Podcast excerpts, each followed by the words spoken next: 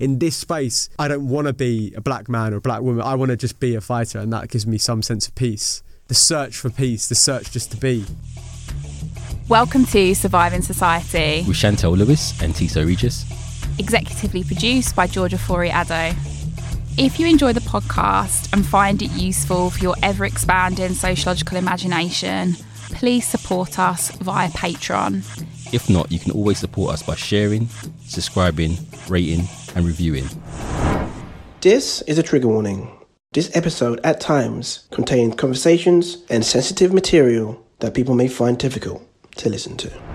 Welcome to another episode of Surviving Society. We are really excited today to be joined by Amit Singh, who is the project manager of Connected Sociologies, which is an open access social sciences platform. Amit has just submitted his PhD via Birkbeck, titled Fighting Against Race, Racialisation, Racism and Kickboxing in the East End of London. Amit runs a youth enrichment programme, a sociological youth enrichment programme based on race, class and society in London schools. We're going to be talking about Amit's trajectory in academia and his work with young people, but also Amit's just published a paper in the Sociological Review. Big up, Amit. It's pretty impressive. Since you submitted your PhD, it's so impressive. And the paper's titled Exploring the Racial Habitus Through John's Story on Race, Class and Adaptation. I mean, we sometimes leave this guy off of the show because he gets a lot of airtime in sociology, Bourdieu.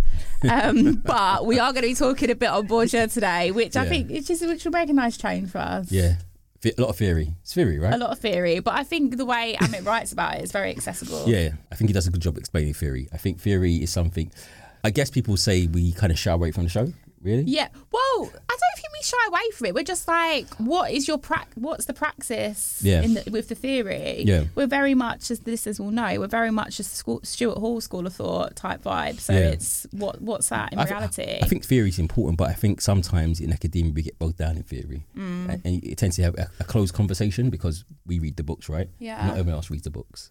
Defo. Or they do, and it's just not been, their interpretation is not necessarily valued within the academy. Anyway, digressing. Amit, thank you so much for coming on the show. No, thanks for having me. I would say on the theory thing, so I didn't do sociology for undergrad, I did history. And then I did Yasmin's course, which was more like Hall, Gilroy and stuff like that. And I started the PhD, and I was, obviously my PhD looks at identity within a Muay Thai gym. And how identity is constructed. And basically the overall argument I present is that people within the space, fighters within the space, particularly fighters, within the gym, which is like a gym shared by like a large Polish constituency and a large black constituency, and then a couple of Asian people like myself, and then like not really any white British people in the fighters group. And then there's an argument that is made, like a community discourse, if you like, where people say, there's no race in the gym. There's no race. We're just fighters. And that category, allegedly, sometimes, to varying degrees, transcends identity markers. Mainly I look at race, right, but also gender. They would say, no, we're just fighters. So being a black woman, you're no longer a black woman, you're just a fighter. So you leave behind, people would say, I leave behind the baggage that comes with that. Right, and so I was going to say that's quite interesting because I, again, frequent lots of gyms through my life, over my lifetime. And that's what happens when you go into gym. There's a sense, there's a bonding. So kind of the themes I was looking at probably be like conviviality in that space. Definitely. The argument is, do these themes transcend that space? So outside that gym, do these markers apply? So when you say if you met one of your pals from the gym, if you met in McDonald's, would you still be fighters? Or are you something different in that space? This is one of the things that I kind of looked at because I've got a paper that under review at ethnography, and I'm looking. I use a bit of Bourdieu. I love a bit of Bourdieu, but I use it for the empirical stuff. And also, Bourdieu's theory, particularly of practice, so many is just so important for analysis and really good. It's just it gets, well, for me personally, I think sometimes within our discipline, Bourdieu can become quite hegemonic and definitely boring.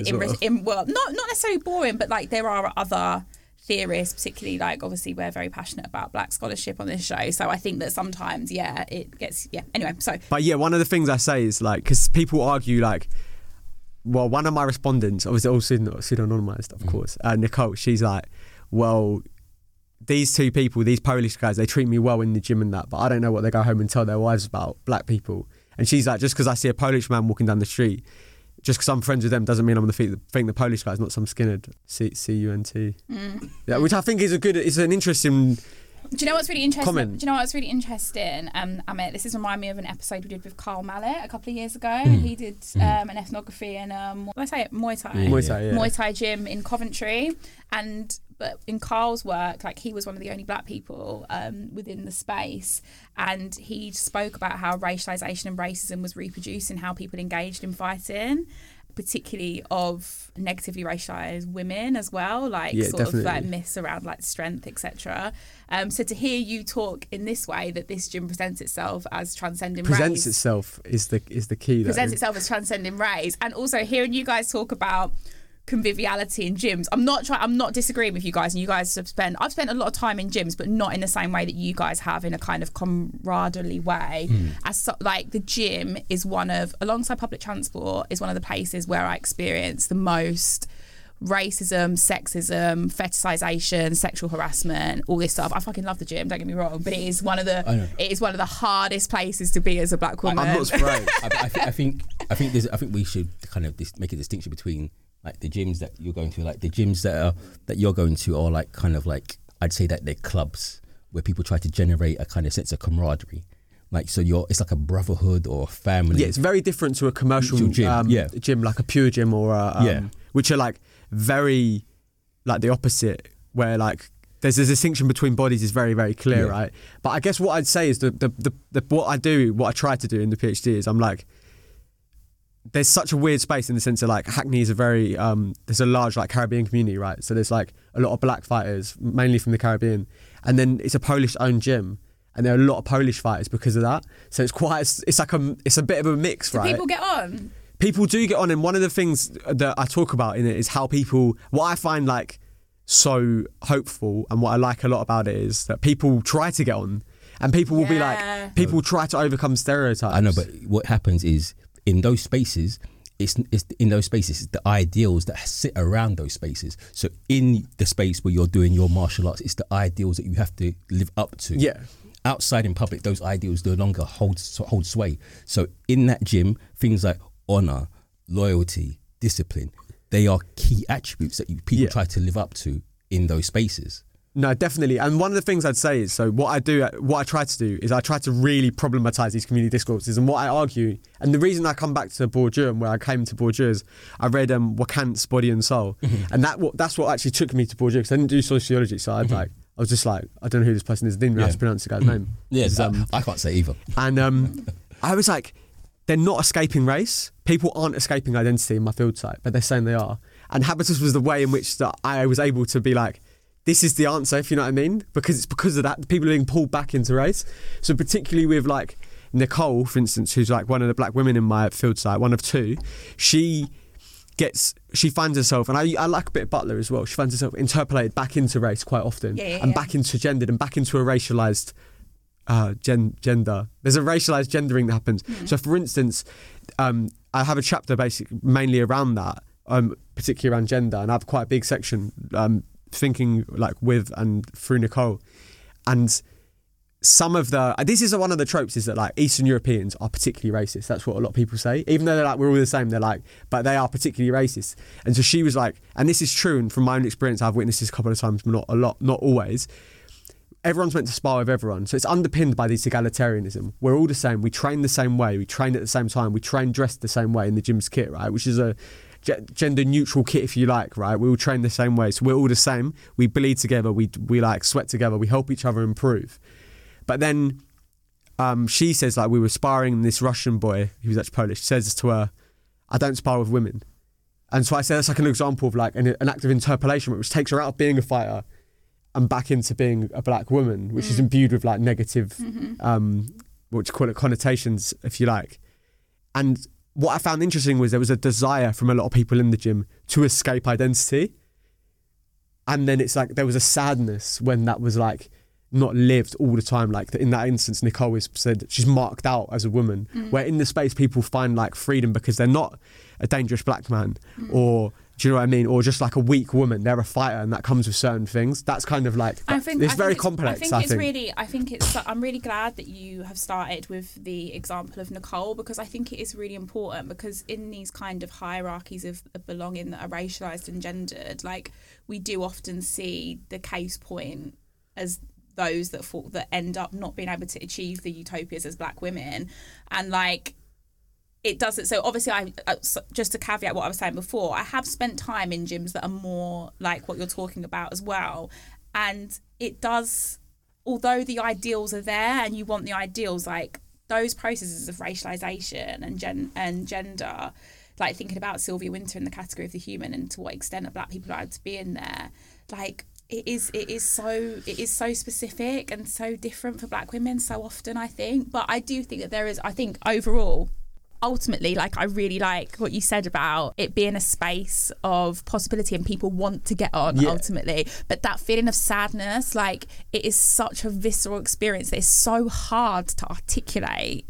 And I think it is about to what extent can I be a human? One of the themes that comes up in your paper, adaptation, right? So not with black women though. Well, when I'm talking about these things in these spaces. So especially in spaces where you're doing the martial arts or you're looking in a competitive thing where you're looking to be the best. So you're not looking to be judged on your gender or your identity. You're looking to be the best. And that kind of ties into the idea of meritocracy. But can you address that, what you're saying about the black women though in this instance? One second. When I used to do bodybuilding, there's this young black woman, she was the best, and so she wanted to see it as the best, and so at a certain point she was seen the best. But there's also that point where people try to tie back to being a woman. There's that tension. You can never get away from that tension. So when I was the best, people still try to bring me back down to reality by saying it's your genetics or it's because of this, because of that, and it's what you said in that thing. You cannot escape those realities. People always try to hold you back, even though there's the ideal there of trying to be the best. People always try to bring you back down, and this is I would still caveat that point here and say that did you see in your research, Amit, that like even with the Eastern European fighters and talking about like the men in particular that are able to escape tropes around being dangerous sometimes, like thinking about how that is gendered and thinking about Nicole's points as well, it is different. So yeah, one of the points that I'll make is that, for instance, John, who I talk about in that, one of the things he says I use it in my methods chapter, because he's just like, when I joined, I trained at another gym for a long time, and then I moved over after, which made it a good site for me to do research, because I knew what I was doing, I was a bit of an outsider in the sense I was trained somewhere else, so I had different kind of loyalties perhaps maybe, and a different way of looking at things. So I was a bit more of an outsider. Obviously I made friends and I trained with people and whatnot, but he said in like when I came to the gym it was mixed. It was, I'd say, half black, half Eastern European, but when he came to the gym he was like, trust me, it was a Polish gym. Fighters gym, like just Polish guys, only Polish men. And he said he's a big guy, and he used to be like, he was like, these big Polish guys would come up to me and try and spar me, and he's like, eventually I just beat them up. And then he was like, but then they would be like, all right, you all right, you good, kind of thing. And he was like, he garnered respect through that. Whereas I would say for female fighters, purely often because a lot of the guys at the gym, like I'm a medium to smaller size guy at the gym, because they're mainly bigger guys, so you know, like it's harder to garner respect in that way, because the guys are a lot bigger. A lot of these Polish guys are big lumps, to be honest. It's what I'm saying. So, but in those environments, they're kind of like, I don't know if this is even a term, but a closed habitat. So you're walking in somewhere, and to gain entry into this thing, you're going to have to shed some of your dispositions to acquire some new ones. 100%, yeah. In those spaces, in particular, it's down to some kind of physical test in those environments. In other social environments, it might be other different things, but in those gym environments, I know it comes down to physicality, and that is definitely gendered. So technical prowess, because I'd say like being a brute isn't necessarily going to get you very far. Like just physicality alone. So when I say physicality, I mean performance. So whether it be technical or your strength, you have to be or your dedication to the craft. That has capital in those environments. Definitely. So if I have that dedication to that craft, I gain points. Or if I come if I dedicate myself, then come regularly on time. But this is what I'm going back to Nicole and what I found so interesting about people in the field size. Nicole told me, she was like, I was at work, I knew there was a ceiling on my capacity at work. People know in the world, it's not like people are saying the world's post-racial. They're very much like, the world is heavily raced. Yeah. Outside, there are limitations on what I can do. But in here, it's limitless. Yeah, yeah. And that is freeing, that's liberating, because I know that I can actually improve on my own merit, which I would say is like, it's complicated. Because obviously people don't, it's not neutral. There is a, obviously in the belief, we're all the same. It's like, it implies that everybody can walk in and do it. And it's like, there are loads of barriers, like obvious or covert or overt barriers to success within the sport. And it is, I would say, a highly gendered space, regardless of what people say. Yeah, yeah. And what I say as well is the ideas around sameness do work through like ideas around masculinity for everybody, right? It's a gender suppressed performance, not like an acceptance of femininity. Like one example is I got some purple tights that I wear. Like, I don't know what you call them. Like, you know, like leggings things. Yeah. You know what I mean? Like training leggings. Yeah, leggings. Yeah, so I wear them under my Muay Thai shorts. And people were just like, oh yeah, like, why are you wearing gay shorts? But women would say that to me, people in the group. And I was just like, I didn't even think they were controversial tights, to be quite honest. Yeah. Okay, so we're a gendered space, we're hyper-masculine, and we're also slightly homophobic as well. But there are two queer members who were involved in the research. Yeah. But that doesn't stop it being a homophobe. Like, no, it makes it. Like, that's why it's so mad. Because like one of the guys, I don't want to give away the whole PhD. Yeah. No. One of them is like, it's just mad. Because again, I'm talking about how people are being brought back into the identities they're trying to leave behind. And he's a black guy, right? People refer to him in the space as a gay roadman. Yeah. And people were shocked when they heard he was gay. Yeah. Because I guess if you like his way of presenting himself, he's like he's a bit of a roadman. Yeah. And But then doesn't his case show the possibilities of transcending and critiquing binaries, understanding? Definitely, but it also shows how like salient, like dominant discourses around gender are, and how race and sexuality, and how race they are as well. But again, it like doesn't matter how much I try to, however I present myself, people will see my body embodying certain things. Yeah, and so. Like kind of working off Sarah Ahmed's work, right? So I embody blackness to certain people. So again, one of the things, the tropes that I would regularly encounter is genetically I'm naturally strong. Regardless of how hard I worked, this will always be the dominant discourse. So it doesn't matter how many trophies I won or how much time I put in, this would always be the key thing. Even from people that didn't even compete against me. Yeah, no, definitely. And I guess that's what I'm interested in is like, the idea, there's like this idea, we're all fighters, we're all the same. And then I'm interested in like what that means and also the ruptures. Mm-hmm. And I guess like the final example I'll give, because I'm doing loads, is that like, it is a Polish-owned gym and the owner of the gym gets a lot of calls from promoters, fight promoters in Eastern Europe. So one of my friends, I thought it was absolutely nuts that he did it. But the promoter will be like, our coach will be like, I do want to fight in Romania. They like big black guys over there. Mm-hmm. And the guy asked me for a big black guy. Mm-hmm. So like, do you want to fancy it? Mm. And then one of my friends, John, was like, absolutely fucking not. Mm. Yeah. Like, why? I'm not a circus act. I'm not going over there to fight for some white people. But my friend went, one of my other friends went. And he was like, yeah, it's fucking sick. They all loved me. Mm. And I was like, this is just nuts. So but I guess in that example, when he's asking specifically for a black fighter, what I say is that they're no longer considered just fighters, right? Because it comes with a lot of these discursive tropes, right? Mm. Around... What did my friend, John said, he was like, yeah, it's like... a Mandingo. Yeah. That's what it reminds me of. Mandingo. It reminded me of Jack Johnson versus the Great White Hope. But those tropes are played through, if you look at UFC today, so if you Francis Ngannou, innit? Francis Ngannou, or if you look at Kamaru Usman versus Colby Covington. Now, that's a very recent fight. It's not even a big hype fight. Okay, guys, I'm going to stop you right there. Explain, like, for all the listeners that don't know about UFC, so do an explanation of all the people that you just mentioned. So UFC is obviously, it's a mixed martial arts sport. Yep. Kamaru Usman is a black welterweight champion. Yeah.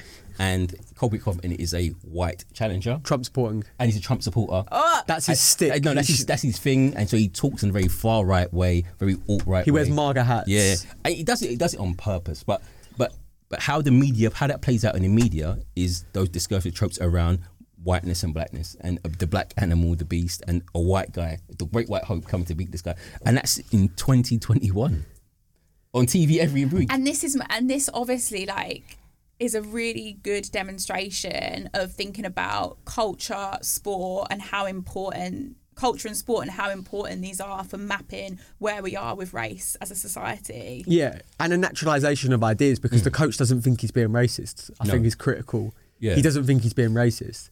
So if you said to him, that's racist. No, he said, what he said, John was like, I'm not going. And he was like, no, but you look the part, they love it. Yeah.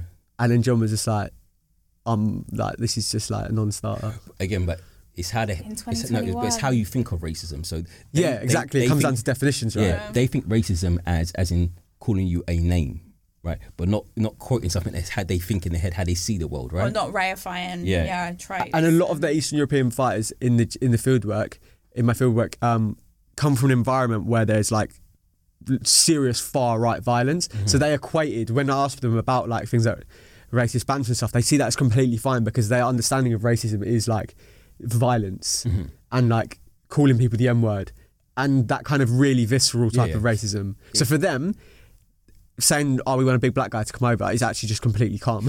No, but again, for them, it's what they see. You're a big black guy. So they're just saying what they see, right? In their mind. But what I found interesting as well is like, people tried to defend the community idea that we're all the same, even amidst situations like that. Mm. So I asked the black fighters that got invited, two of them went, a couple said no. And they would be like, yeah, but like, you know, I get at first I thought it was racist, but then I was like, actually, they just want to see what we're like.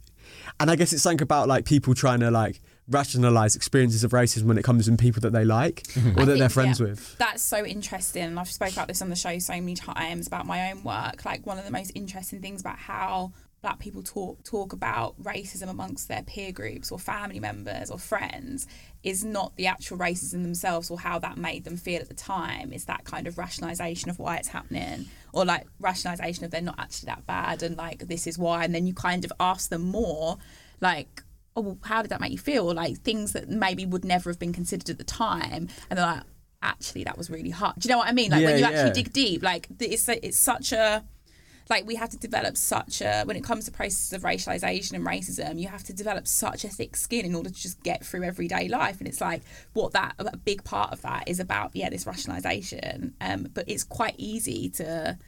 Not dismantle, but to see the gaps in it when you just ask questions that you never really get asked as a person of colour. Yeah. People like, often were like, oh, I didn't think about that. Yes. And then they'd tell me some mad racism that happened. And they'll say, oh, I haven't really experienced racism, and then just list. They'd be like, I've never experienced racism in the gym, but so-and-so told me black people can't swim. Mm. And then I'd be like, what do you think about that? And then we'd get, and you know what I mean? It would be interesting. But what I found a lot is it came down to one, definitions of racism, and two, a willingness to defend the idea that we're all the same, and a willingness to like, not a willingness, but an investment in the overall community project, and not wanting to rock the boat. Mm-hmm. Oh, I like the third one the best. Third one. Yeah, the community one. We have to like hold on to that stuff, don't we? Yeah, and it is nice, and it is like there is something in it. Like I don't know, I like through writing it, I was like, I moved in circles around being like, this is so amazing and promising, to being like, this is fucking awful and it's making me sad. Yeah. So like, you know, like I kind of went like all the way around. Like I think when I've been in spaces like that, I see the potential, right? I see the potential of those spaces, a truly convivial space where those things don't seem to matter. But like always, in the places I've been, race comes down to it, gender comes down to it, class comes into it. So, for example, there might be a group of young middle class bankers that come to my gym. They're marked out. Good, they're allowed all the space. They're marked out, but they get every space. So this idea of it's a universality, it's not true. Mm. So, for example, and I don't know if I could say the guy's name. He's a Hollywood actor. So in this space, I hold all the capital on the habitat. So he comes up to me, and I was thinking that's quite interesting because if I was at a premiere, I'd be, well, I don't know if I'd be even allowed into his space. But here, I'm in control. So this is my. It's about what's valued within a certain context, isn't it? Exactly. So this is interesting. So there's different. We just recreating different hierarchies in different spaces, right? But then, like, if we're applying to your example, T, like an analysis of power. Mm. What can we do there? This is interesting because, like I said, when I try to look at this and I try to think, okay, we're looking for spaces of equality and all these things that we speak about. But when I look at it and when I deep it, I think we're just recreating different types of hierarchies. Mm. So when I'm in this space, it's a working class space now. We hold all the power. Mm. So if you're coming to my space, it's a problem for you. We want to let you in. If we want to let you in, we'll let you in. If we don't, we don't. And I see the same things that I used to see replay out when I worked in the banks. In this space now, these bankers are coming, people treat them like shit. The working class boys, the road men, treat them badly. But equally, when I was in those spaces, they treated us badly. I don't disagree with you, T, but what I would say is, like, how can we, so thinking about, yes, space, mm-hmm. and thinking about, like, who holds power in each space, but then I guess we have to go back to, like, the overall structures of power, like... I think there's a temporal element as well. Yeah. The temporal element is that temporal mean? Is in time, right? I thought it was space. Yeah. So in terms of time, so I think the older people are like the older guys in the gym tend to have a different attitude than the younger ones, and again that's reflected in terms of habitus because it links to experience, right? So the older ones tend to have a more of a kind of a mentory kind of way about themselves, and so it's a different kind of flex. And so as I've moved through those things in time, when I was a bit younger, I was willing to be a bit more defensive, defend my gym, kind of say to people, "You're not of this space. You're not of this space. You don't train as hard as me. You haven't been here as long as me." I'm willing to defend it on those kind of things. So it's like a defense of the space that also engages in like a kind of masculinity, and defend that thing and saying, "Look, listen, you exclude someone because they don't meet my standards." I would say though, within like in the Thai boxing environment, where like you're split into like there's a fighters group and then there's like lower groups. Mm-hmm. That it works through an idea that like you've all paid your dues to get there, so you're all the same. Interesting. And that if they're in the lower groups, they haven't paid their dues. And there is an idea that because of the position of the gym in East London, there's a lot of gentrification in the area. So a lot of the lower classes they have a lot of white middle class people, but they're very very underrepresented in the fighters group. And so one of my friends. Can you just say that again, Amit? Say that again. So in East London, there's less. So there's a lot of gentrification in the area around the gym. Yeah. Like it's changed loads even since I started training there like 5 years ago. And because of that, the gym has like, they have the fighters group, which is where you train to fight, I guess. And then there's like beginner level groups. There's like 2 or 3 beginner level groups beneath that. And those groups have now got a lot more white middle class people in them. Right. But there are none in the fighters class. And it's argued that it's because, going back to habitus, that white middle class people lack the, I guess we'd say minerals, but like the disposition and sensibilities. Do you know what I mean? Zero spice. No, it's true. Because of their life experiences. So you see them, so when I see them, so if I'm in that environment, I see them and I say, you look moist, you don't fight. And I can see it in them. I can see it. In those spaces, we don't give people the chances sometimes. No, I think in this context, it's just because it's not innate in them. It's just because like, what Marvin Hagler said, didn't it? You can't get up at 5 a.m. if you're sleeping in silk sheets. Mm. And I think that's the reality for some, like, it's just like, it's a hard thing to do. It's fucking long. Like, why would you want to get beaten up? No, but then, like I said, in my experience, I've met people who are like that, who are hard as fuck, man. Yeah, but I think they're more like, there's, usually they've got demons that they're grappling. But so, like I said, I see people and I, like, so it's about giving people the chances, right? Yeah, of course. Like giving that opportunity to prove themselves. And I'm happy for them to be excluded from these spaces, guys. No, listen.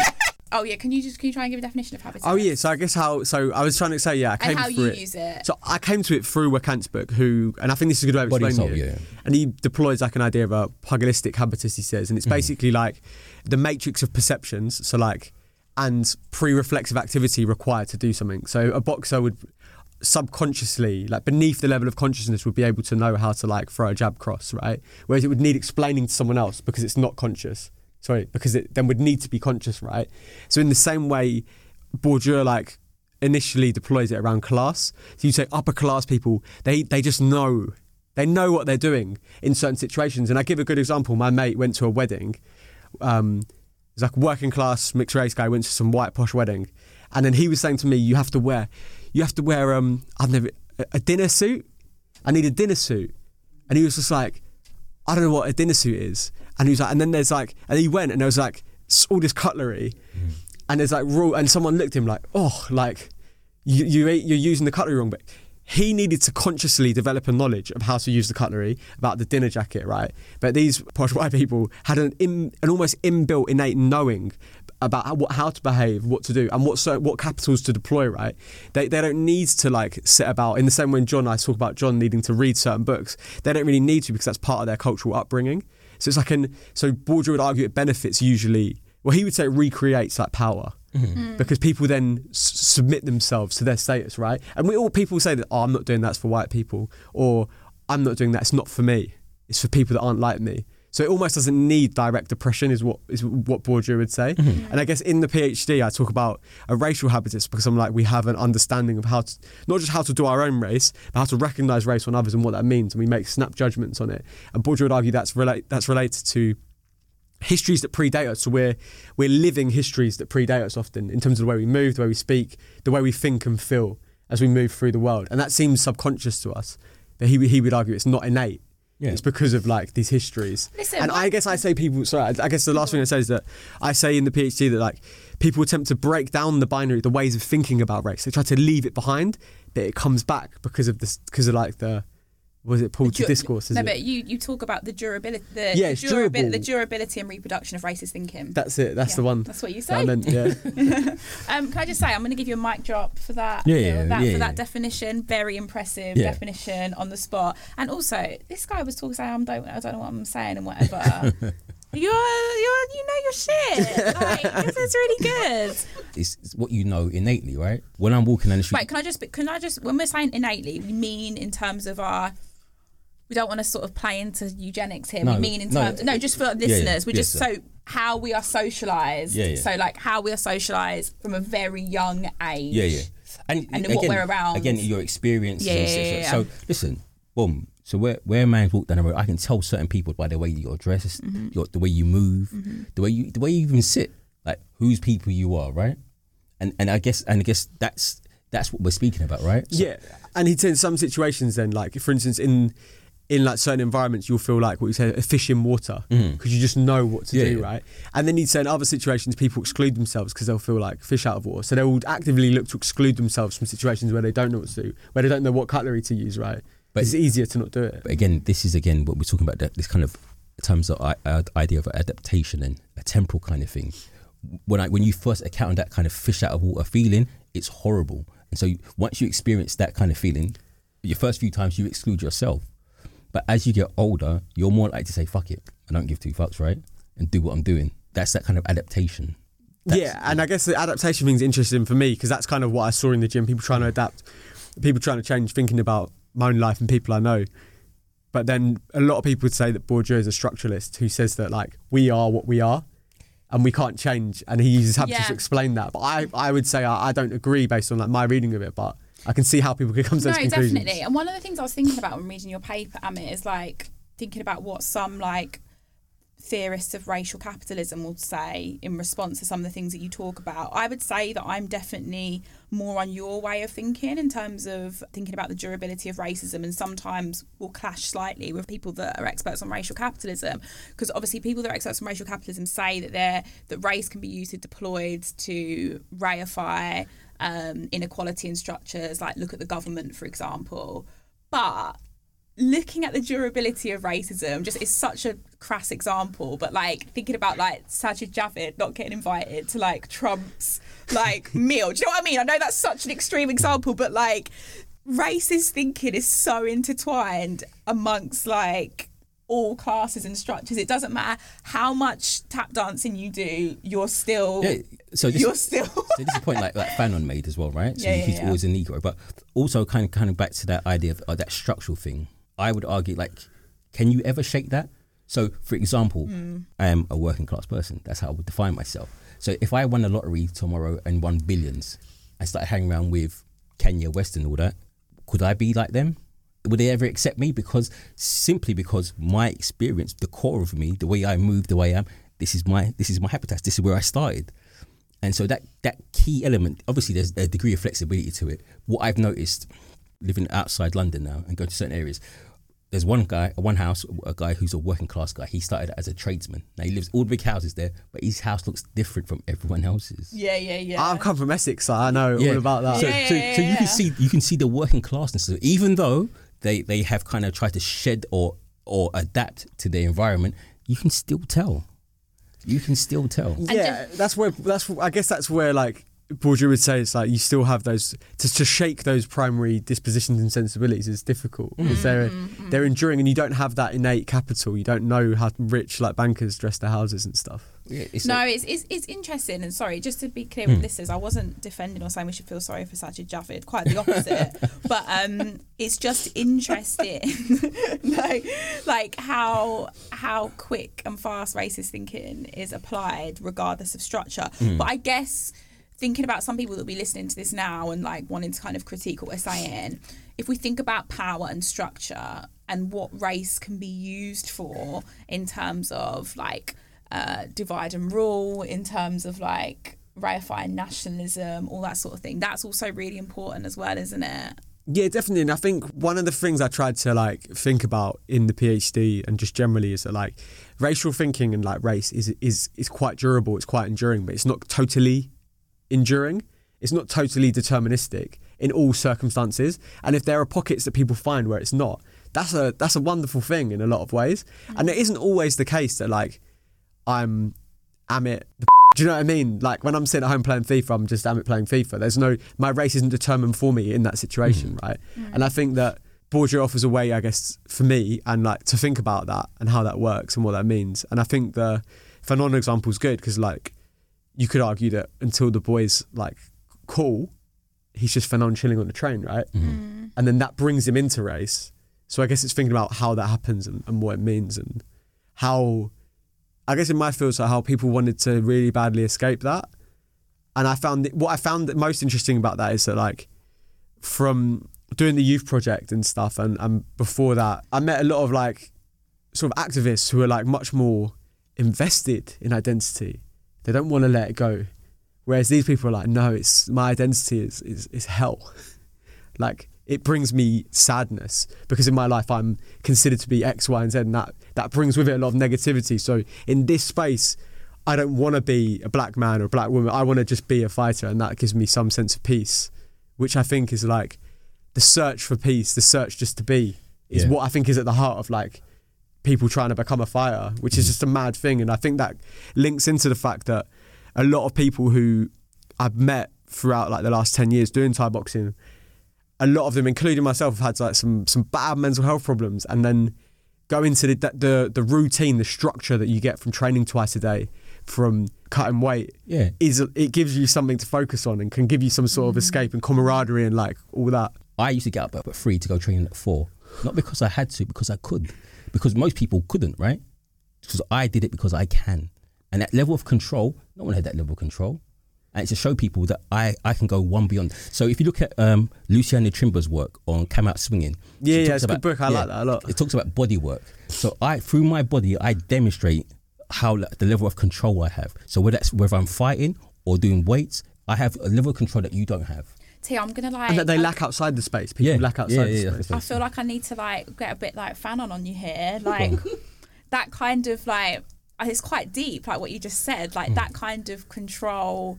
But I have control over the pain I put on my body.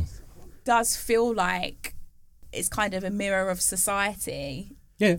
Listen. As in that's where it's very deep. Yeah, it's quite emotional. So if you, as in like the pain and the racialization and the racisms that society puts on you as a black man, you're like, I'm going to take that and I'm going to fashion, and you're going to show someone like, listen, so you won't give me a chance to get a job. I'm showing you I'm more disciplined than your people. I'm more dedicated. I'm more committed to this thing. And so when you have that level of belief and you're in a group of people that have that level of belief, the level of camaraderie and bonding that you sort of have, it's so deep. Like, so when you see people, so when I find someone who's done something, a slime move at the gym, that's why it hurts so much. I guess a civil analogy is how people, when they go to war, like when people, they train soldiers to kill people, they don't train them to kill people directly. They say, look, protect your team. This is your team. You'll die for your brother. You'll live for your brother. And that's how you feel at the gym. There's people I care very, very deeply about from training. People that we've just been through a lot together. Yeah. That care is like, it's very, very deep. So when I see people at the gym, so when I've seen women at the gym that I've trained for and I have that bond with, and I see another guy disrespecting her, it feels that hurtful. Like I'm thinking, like, can't you see? And that's when you say there's levels to these things, because in the gym, there's people that don't understand the levels there are to this thing. There's people that come there casually. So when you see someone disrespecting her like that, I'm thinking, bro, don't you understand how deep this is? She's like a warrior. But then I guess, but that just shows like that there is, like your example, there's like nuances and differences in how people are perceiving the camaraderie. Like some people are like, oh no, I can still be sexist and sexually harass this person, and others are like, no, we don't do that here, type thing. You don't do that. You don't see, like, again, when people try to come to the gym, like, you're still invested in the idea of identity, because wherever you are, you're seen as whatever in different spaces. But in this space, you're trying for excellence and all those other big things there. One of the things, that's really, really powerful, T. But one of the things that I wanted to maybe slightly disagree with you on, Amit, in your paper, but want to talk about it, is you talk about John being caught between ethnic absolutism and racialised nationalism, so like a black nationalism. Yeah. And I don't know if it's because me and Tiso talk about this stuff quite a lot, and Tiso's PhD covers some of this stuff, like the in-between.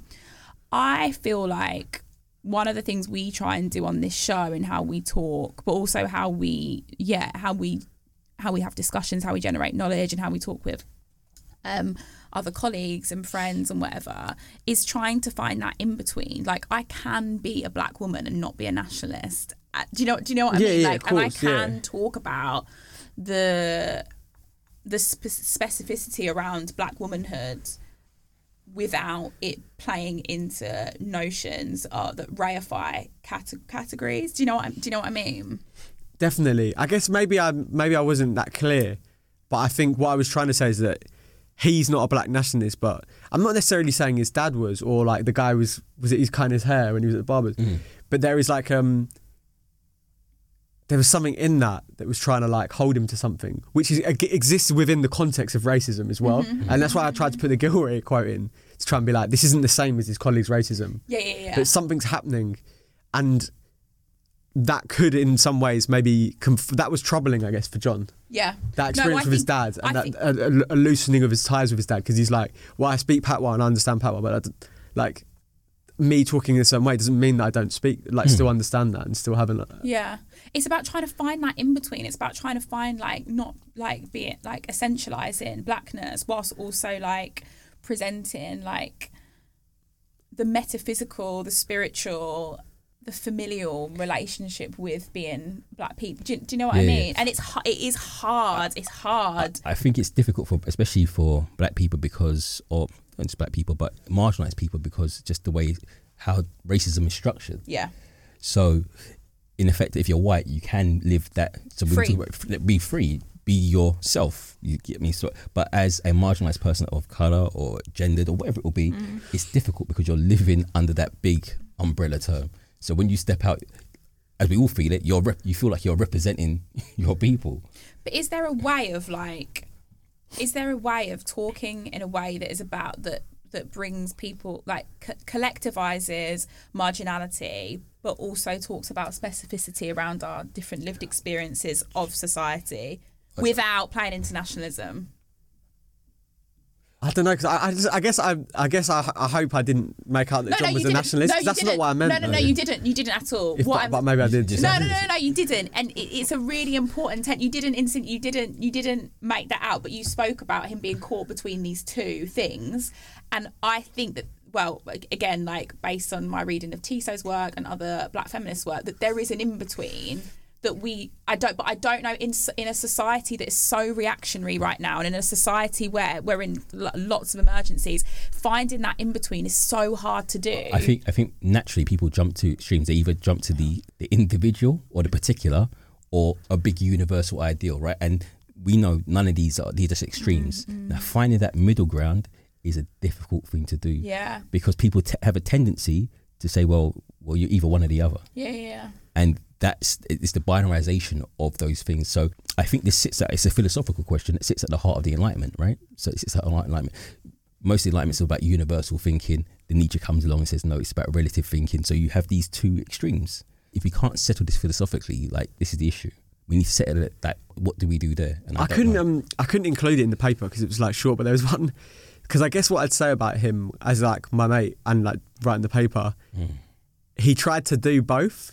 Yeah. And so he went, like, he tried to, like, he was like, I'm going to try and, like, dress a certain way, like photography is like mad, right? And he like tried to like present himself in a certain way. And then he said he went, he also, before that, he'd been to Jamaica and he just came back and he said, I was just like, in his own way, living like a yard man and like speaking patois and just like, but then he was like, but that just wasn't really me either, like doing just that. So he was like, no, I just live my life and I'm like, just me. But it's complicated and he's like my age now, so it's harder. But, and this is what I'm saying, I think there's there is definitely a time aspect to this, because most of us in this room have gone through similar things in different situations where you try to adapt to your environment and jettison what you think is not acceptable. And then when you realise that doesn't work, you go back to what you think is acceptable, and you realise, but in that process of that time, you've changed yourself. So the only thing you can be is this, in this present moment, who you are. But that's only through time that you understand that. Yeah, that's what I think he was getting at as well. I think he was basically just like, gave that a go, and now I'm just comfortable being me, and I don't want to work with people like that, and like. But then again, the question is, what is me? Because that's a process of like you are who you are at this current moment, at this current juncture. Have I structured my being and self as through the white gaze? But always, I guess. Always, we carve ourselves out, don't we? Yeah. I think that's kind of what he touches on. I think he's right at the end when he's like, take a bit of this, you take a bit of that, and then you just be. What? But it's always against the backdrop of like wider social discourses. Right? If you look at like Michel Dernier's work of Sidewalk, right? So where the main protagonist Hakeem, he feels that he's the pressure of the white gaze is too much, so he abdicates and goes into the streets, and he realizes he's not as street as he thought he would be, right? Living as someone selling papers, but he realized there's levels to this. There's people who are less well off, less fortunate.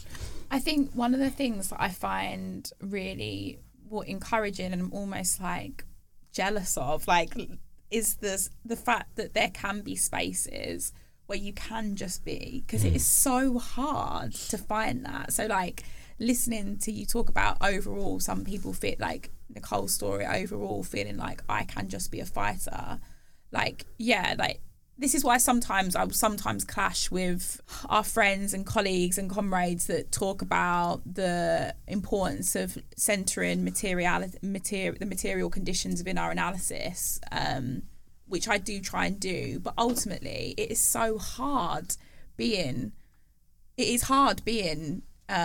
person of colour, being a black woman in so many spaces, like, and it, that kind of weighing down on you, that sadness, that your feelings as an ethnographer, like when you're witnessing all that stuff, it's so hard for us to articulate. Yeah, no, and there's a lot of sad things as well about how, but it's a lot about class as well, right? Isn't it? Yeah. Because her position as a black working class woman structured her interactions with the gym and with people in the gym. It put limits on how often she could train, right? Because she needed to work and she was trying to be a PT, and it's fucking hard being a female PT, let alone a black female PT.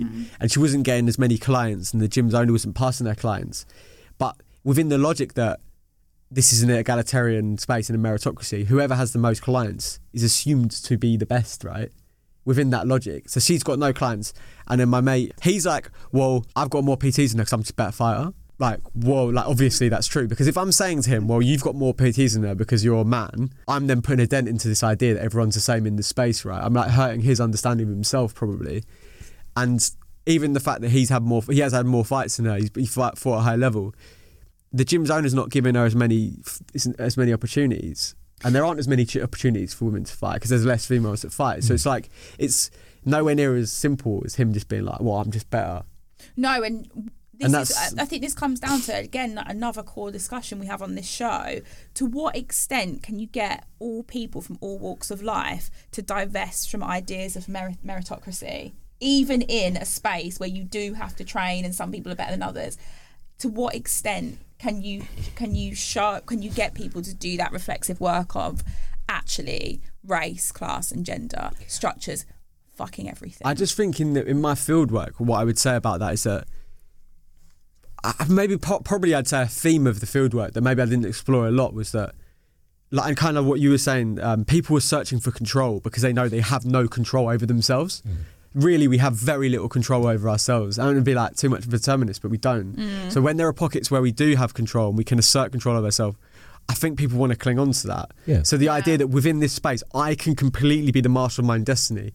that's a really attractive proposition. And I think for myself, when I was like the most like depressed and training the most and competing, I was training twice a day, controlling my calorie intake, controlling my training output. These are things in a world where I lack control, I can take control of these things. And that is an appealing prospect, even if that was a form of self-flagellation. But even if we can say, yeah, so your guy, he's done all that, he's not going to lose anything by saying or just demonstrating an awareness to Nicole. It's a bit harder for you because you're a black woman. Like, it's out of order. No one loses anything by just saying, but, actually, like, did you know? But you see, in those spaces, especially in those kind of combat sports spaces that we've been in, so technically, all of us in this room could throw a punch, right? Because we've all got two hands and a fist, right? But to learn to throw a punch to knock out someone is a different thing. It's a technique. So I'm taking something we can all do, but I'm making it better by practice, by hours and hours of practice. So becoming consciously competent of how good I am by throwing a punch. Or for example, like football, we can all kick a ball, but we're not all footballers, because these people have dedicated their life to kicking this ball in a particular way. I know, and so this is why it's so hard to separate those ideas of meritocracy, because people take those things that we think we're all the same, because we literally all are human beings. But what I would say though, because I didn't really explore it that much in my PhD, I submitted a paper kind of based around some of these ideas, and I was thinking about it and I was chatting to some people about it. And there is this idea in boxing, it's very prevalent. I train myself. Mm-hmm. I take control of what I do. I deserve to win because I trained harder than you. Nonsense. But like, you know what I mean? Like, obviously if you train harder, you give yourself a better chance of winning, of course. Like, but that doesn't mean you're going to win. And one of my like good friends who I used to train at my old gym, who then came over as a coach to the gym that I moved to for various reasons, reached like the pinnacle of the sport. Like, he beat top ties, he won multiple world titles, and I was chatting to him about it. I would say he's one of the most humble people I know, and he, like, training with him twice a day, I was like, it was unbelievable. Like, the levels were just mad. And I was like, yeah, like, what do you think about this? I gave him a quote from Chris Eubank Jr. where he's like, I wrap my own hands, like, I do everything myself. Chris Eubank Jr. is like a middleweight prospect contender. And then I said to him, like, what do you think about it? He was like, to be honest, mate, he was like, the only reason I went as far as I did is because I was lucky that I walked into a gym in the right sort of like area that was a good gym. It could have been a shit gym. He's like, I walked into a good gym. He was like, I lived at my parents, and like, my mum cleaned my clothes. He was like, I'm training twice a day, my mum's cleaning my clothes. He was like, do you know how much unbelievable help that is? Yeah, it's a team thing. Yeah, he was just like, it's not, he was like, I was just there, and he was like, and to be honest, he was like, I just wanted people, I really liked getting positive feedback. Yeah, but this is what I used to say to people. Like, one of the things that I used to get annoyed at is when people lost, they'd say, like, they'd be so upset, like, I did this, but it's a team thing. So when I won, I don't keep any of this, any of my trophies, I don't keep them. I gave them to the people that coached me, that helped me through, or gave them to my mum. No, but it's a team thing. But what Amit's saying is it's classed and about place as well. Yeah, yeah. As in, like, obviously it's all about team. As in, it's all about team and working together. It's all about luck. But like, and obviously a lot about luck. But also like his mum's. He lives at home. Like he's got the space to live at home. But like lots of those things. I think definitely. And he did work really hard, but it was within, and that's kind of what he's like. It was within that context where I had a support network and stuff that enabled me to do it. Which, like, Nicole, who hasn't been training very much recently and for a while because she's been juggling do you know what I mean? It's like, and like other people in the space who maybe are still working class, but like someone like Fitz, who has loads of personal training clients, he doesn't need to work in the same way. He's in the gym the whole time. It's easier for him. It is easier for him. Mm-hmm. Which you'd hate to hear me say that, but it's true. Like, but it's hard to, I think, accept that because, and I think Trimber touches on this, right? In the Coming Out Swinging book, where she kind of mentions the fact that like people do like, there is an idea that like outside the world is so unfair, but here is fair. Mm-hmm. So here, like, I can exercise more control. Like, I have more agency within this context than I do outside. Because like the idea, if you're fighting someone, again, you usually put someone in your same weight class, the same height as you, and probably equal ability. That's the kind of meritocracy of it all. They're the kind of ideals that are espoused, but obviously, like I said, it's deeper than that. We know it's deeper than that, but that's not what comes to the fore when you're talking about it in everyday stuff, you know? It's mad. Yeah. But it's interesting, like, because that initially when I started my PhD, I was looking at conviviality in a similar space in gyms, because that's where I spent most of my time. And to see how race, gender, and like in where I live, how religion plays out as well in those spaces. I really like what you've said, Amit, in terms of there is what the gym, what your research shows is the possibility of transcending categories that oppress and marginalise us, but also at the same time they're reproduced in these spaces still as well. Yeah, and thinking about the pockets of space and how they open and close in different contexts, I'd say is what I'm interested in. Looking for hope, innit? Yeah, yeah. Yes. No, listen, that's it's sick, innit? Listen, that's why I go to the gym. I actually love it, man. So I go to those spaces because I feel free, man. You know what I mean?